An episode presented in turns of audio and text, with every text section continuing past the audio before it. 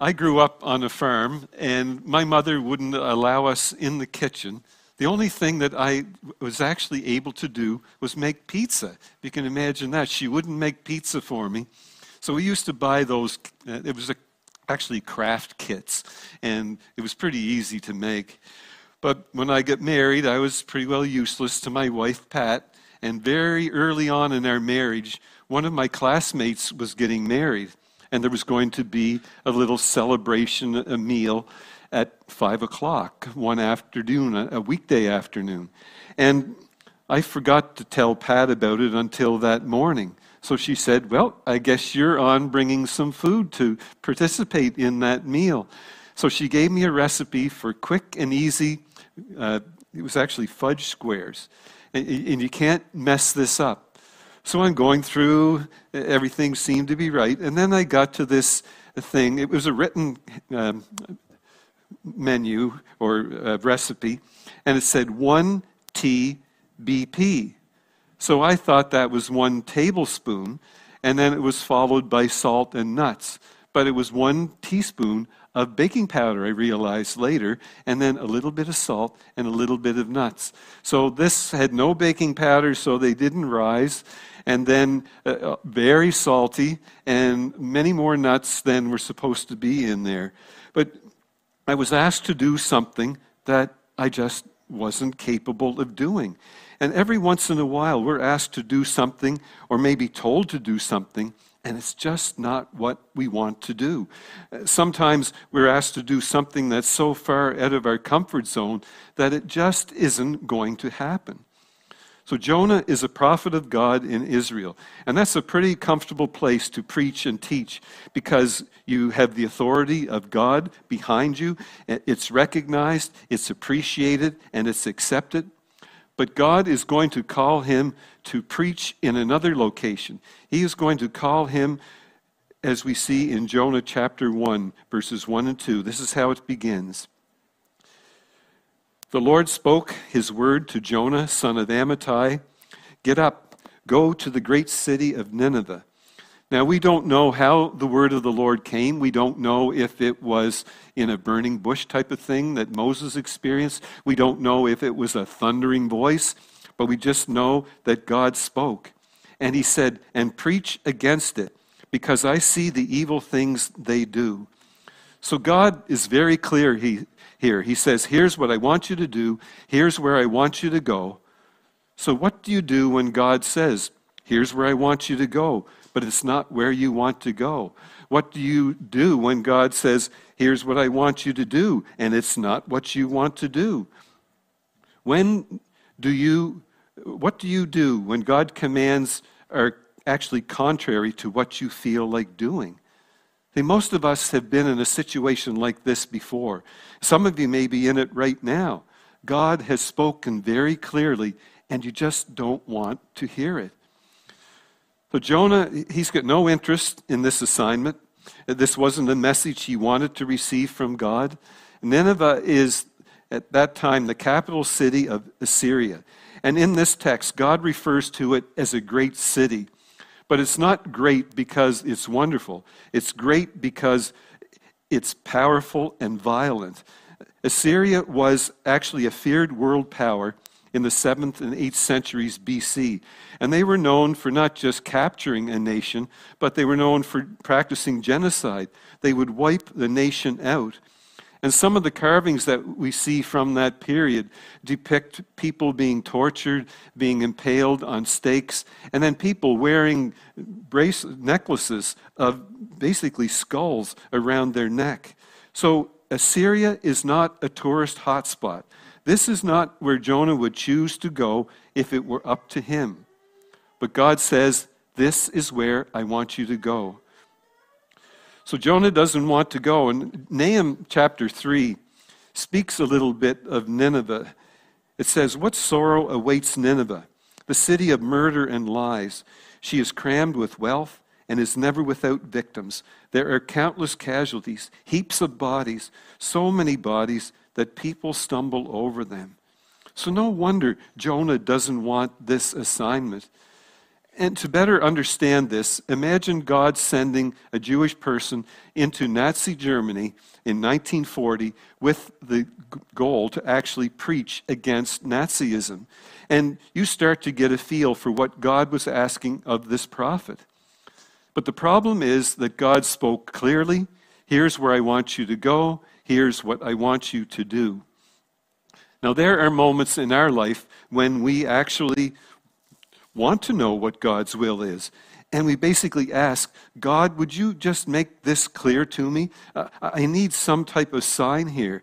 And then there will oftentimes be frustration if there isn't a burning bush that appears before us, or if we don't get the thundering voice, or we'll settle for maybe a shooting star or some lucky charm that we find. We just need to know if this is what God would want us to do. But the reality is, there are many areas in our lives where God has spoken. He has clearly said, This is what I want, and we don't listen. Or He has said, This is where I want you to go, and we, we just don't want to go there. So we have a tendency to hear what we want to hear and to not hear what we don't want to hear. And parents understand this because we see it in our kids and we usually refer to it as selective hearing. And there's actually a clinical term. It's selective auditory attention disorder. And doesn't say if there's any medication for it or not. I'll have to ask some of the doctors in our church. But we see this especially in children. And it's this tendency to hear what we want to hear and not hear what, uh, excuse me, and not hear what we don't want to hear. So you say to your child who's watching TV, or maybe they have their iPad in front of them, and you say, please empty the dishwasher. And they don't even bat an eye, there's no movement. And you know that you've spoken loud enough, they heard you. So then th- this is what you try.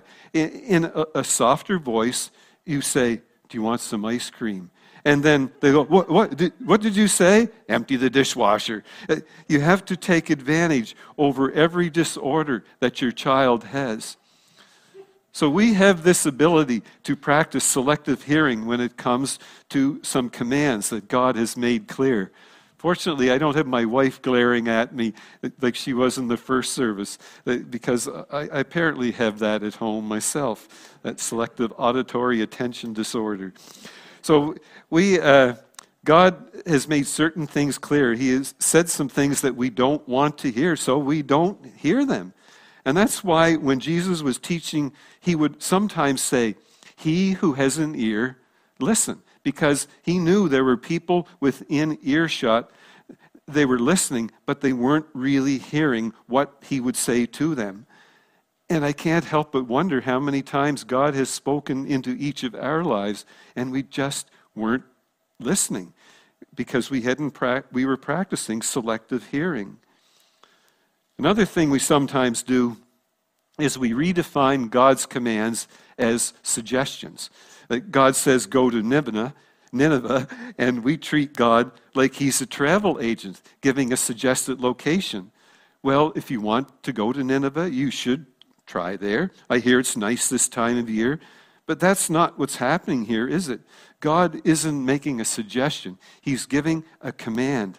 But we have a tendency to do what is true of human nature, and that is we take God's commands and we interpret them as suggestions, and when they aren't suggestions, they're actually commands. A pastor by the name of Larry Osborne said, Many of us treat God like a personal consultant rather than the Lord of our lives. Now, a consultant is someone that you actually go to. You highly value their wisdom, you listen to it, but at the end of the day, we make the final decision. That's why we call them consultants. But here's the problem God doesn't do consulting. He never has, and He never will. And if we set up a meeting whereby we want God to come and do some consulting, uh, we know that He's going to not show up at that meeting. See, there are too many times when we treat God this way. We look at God's Word as if it is basically just advice, some helpful tips for living, some suggestions we might consider. This isn't the way that God works. So when we become Christians, we are saying, Jesus, you are the Lord of my life. And Lord means you are now in charge of my life. So my job isn't to like what he says, it's to do what he says. My job is to look at the Bible word such as servant or slave and realize that's what we are. We don't have any rights of our own. We are obedient to our master. But the test comes when God says, Go to Nineveh, and it's not where you want to go. God says, I want you to do this, and you don't want to do this. God says, I want you to serve these people, but you think, but they're not the people that I want to serve. God says, give your money. But then you think, I don't want to give my money. Or God says, I want you to forgive this person. And you don't want to forgive that person. That is a test of lordship. So, what do you do when God says, go to Nineveh?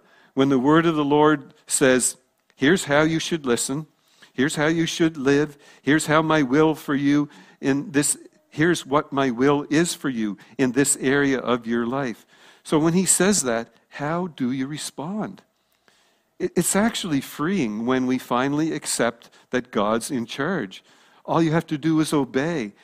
You don't always have to like what he is asking us to do, but we've decided ahead of time that we are going to do what God wants us to do. Back when I was in high school and my friends would invite me to a party or to do something that I didn't want to be involved in, I would say, I need to ask my parents first because I knew that they would say no. And it took the pressure off me. Like, there are many times in our lives when maybe we, we need a, a little bit of support like that. So God makes it clear to Jonah. But look at Jonah 1, verse 3. But Jonah got up and went in the opposite direction to get away from the Lord. I don't know why. He went down to the port of Joppa, where he found a ship leaving for Tarshish. He's trying to run away from God. But you can't run away from God. It's impossible.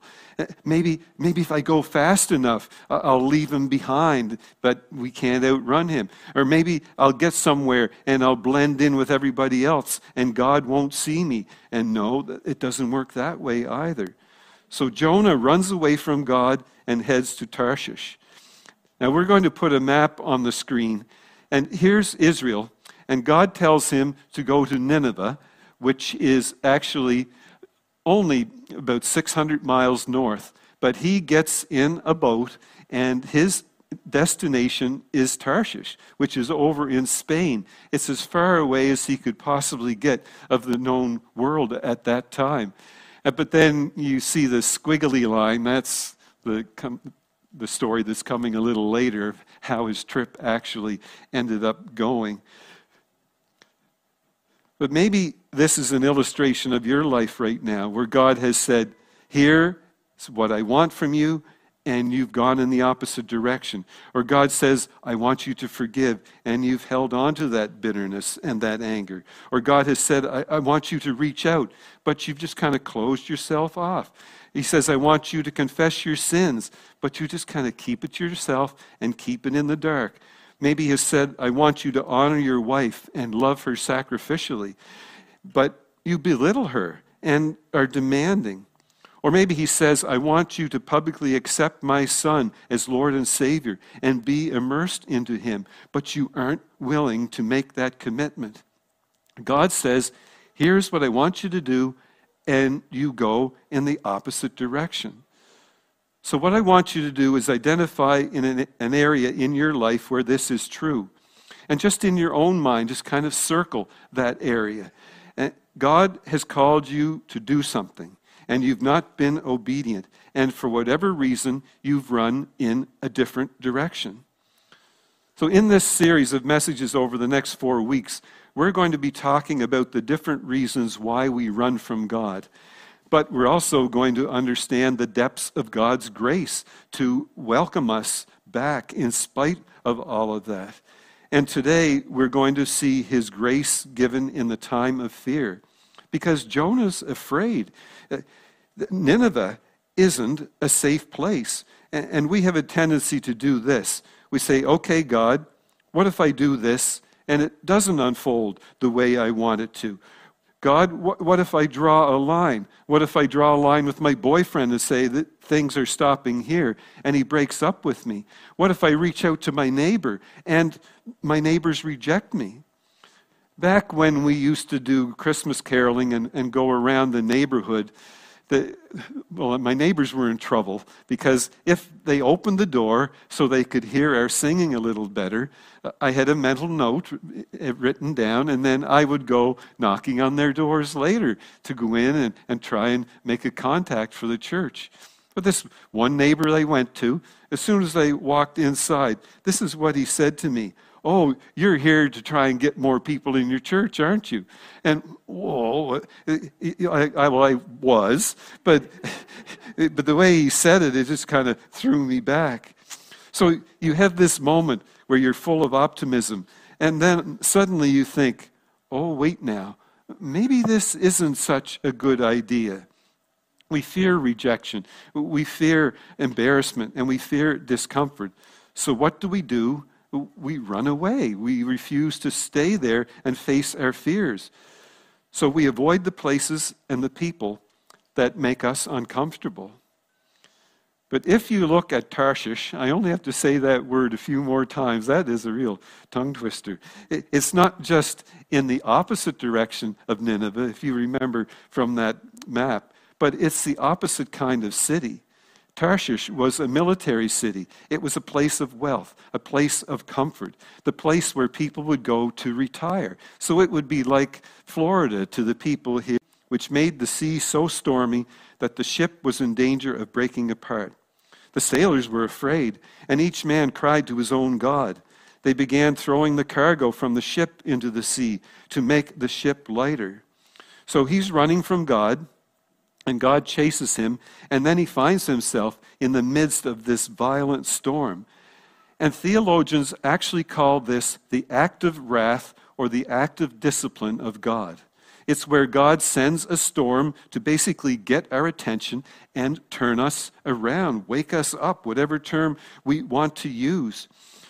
Now, sometimes we experience God's passive wrath, and that's where He allows us to just experience some of the consequences of our own decisions.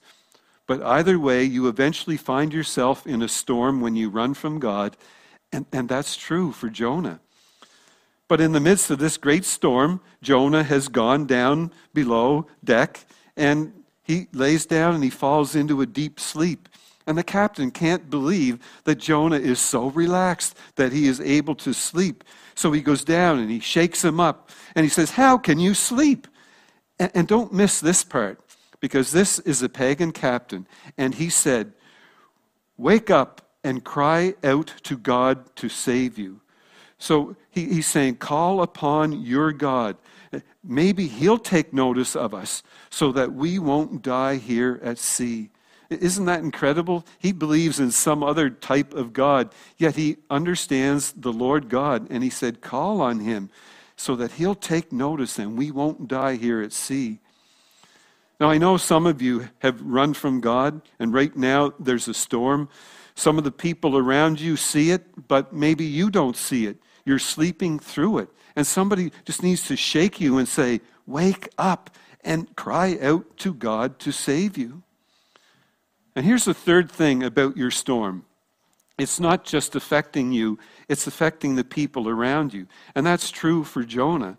Because the sailors, they're throwing everything they have overboard. They're trying to lighten the ship so that they can stay above water. And but Jonah, he just is no concern whatsoever. They're scared, but he's not. So he's in a storm, but other people are living it. And it's your storm because you are running from God in this area of your life. But I'm just telling you that you may not see it, or you might be sleeping through it. But there are other people that are living through your storm. Some of you know what it's like because you grew up in a home like this, where it was somebody else's storm. Maybe your mom was a closet alcoholic and you missed out on something called a childhood. Maybe uh, your parents divorced and there was a lot of anger. And to this day, you have trouble trusting someone with your heart. You're in somebody else's storm. See, there's a two word sermon that some of you need, and that's wake up because running from God isn't working for you. Maybe it's my voice that will do it, you'll hear it. Or maybe it's a friend's voice that you'll hear. Maybe it will be a spouse's voice that you hear. Maybe a child saying to you, Mom, Dad, wake up. But you're running from God, and He has put you in a storm, and your storm isn't just affecting you, it's affecting the people around you. So it's time to get up.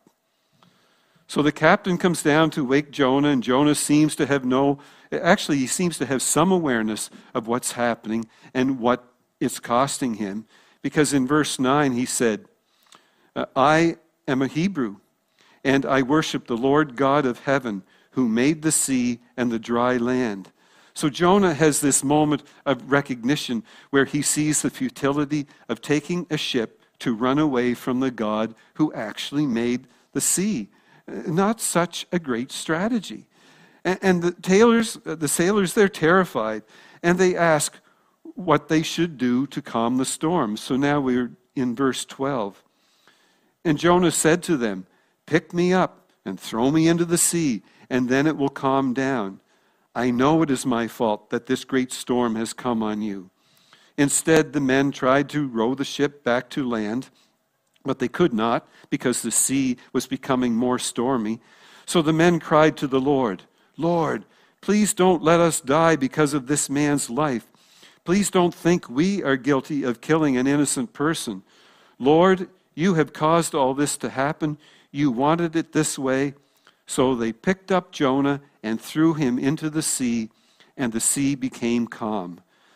Now, this is the part of the story where some of us think we recognize this and we know this is the story of Jonah and the whale. We heard it as a kid. We're a little fuzzy on the details, but more than anything else, we're, we're, we're just think maybe it's starting to sound like a fairy tale at this point. We're with the story all along, God creating the storm and everything, the sailors recognizing that the cause is Jonah, Jonah recognizing that. But then we get to this point where he's swallowed by a whale, and people have an issue with that. But let's look at what the Bible says. Uh, Jonah 1:17. Now the Lord has arranged, so he specially provided, and, and what is it? Is it a whale? Actually, no, for a great fish to swallow Jonah. And Jonah was inside the fish for three days and three nights. So God especially provides a great fish for this task. It doesn't say that it was a whale. And some people will say, oh, come on, I just can't believe that. A fish swallowing a man, and that man being inside that fish for three days. You know, something on many levels, I find that to be an arrogant statement because human beings can create a submarine that would actually house hundreds of people and they can live under the sea for weeks and months at a time. But God creating a special fish to swallow a man, to house that man for three days, uh, no, I can't buy that. That's actually an arrogant statement. So we read that God sends this special fish to swallow Jonah, and we'll read more about that in chapter 2 next week. But here is what I want you to catch. Fear causes us to run away from God. And when we run away from God, it is actually worse than anything we experienced initially. So remember, it's better to be in Nineveh with God than it is to be in Tarshish without Him. So we run, and God chases. Uh, there's a poem by Francis Thompson and he's actually used some imagery to capture this idea. And he said he had a pretty troubled life. He had health problems. He had a lot of financial issues. He was addicted to opium. And he said, I, I just made a lot of bad decisions. And he looked at the turmoil in his life and he kept expecting to find that at some point along the way, God had turned his back on him. But he said, even through my deepest hardships, every time I, I just stopped long enough, I could sense God's presence. That God was coming after me eh, because he wanted to rescue me from myself. So he wrote a poem called Hound of Heaven, and it was actually to describe the God who chases. And he said, I fled down the nights and down the days. I fled him down the arches of the years. I fled him down the labyrinth ways of my own mind, and in the midst of tears, I hid from him. And when he would stop long enough, he would hear the footsteps behind him. And not running, but just the unhurried pace of a patient hunter. It was God relentlessly tracking him, refusing to let go. You may be running from God right now. Maybe you were never in relationship with Him to begin with, but He's tracking you. And maybe you are in relationship with Him and you're just kind of slipping away a little bit, and you need to get that relationship straightened out. And if you just slow down, you will hear those patient steps of God coming after you, patiently hunting you. That's the message of the gospel. We run, God chases. We sin, God's grace comes after us.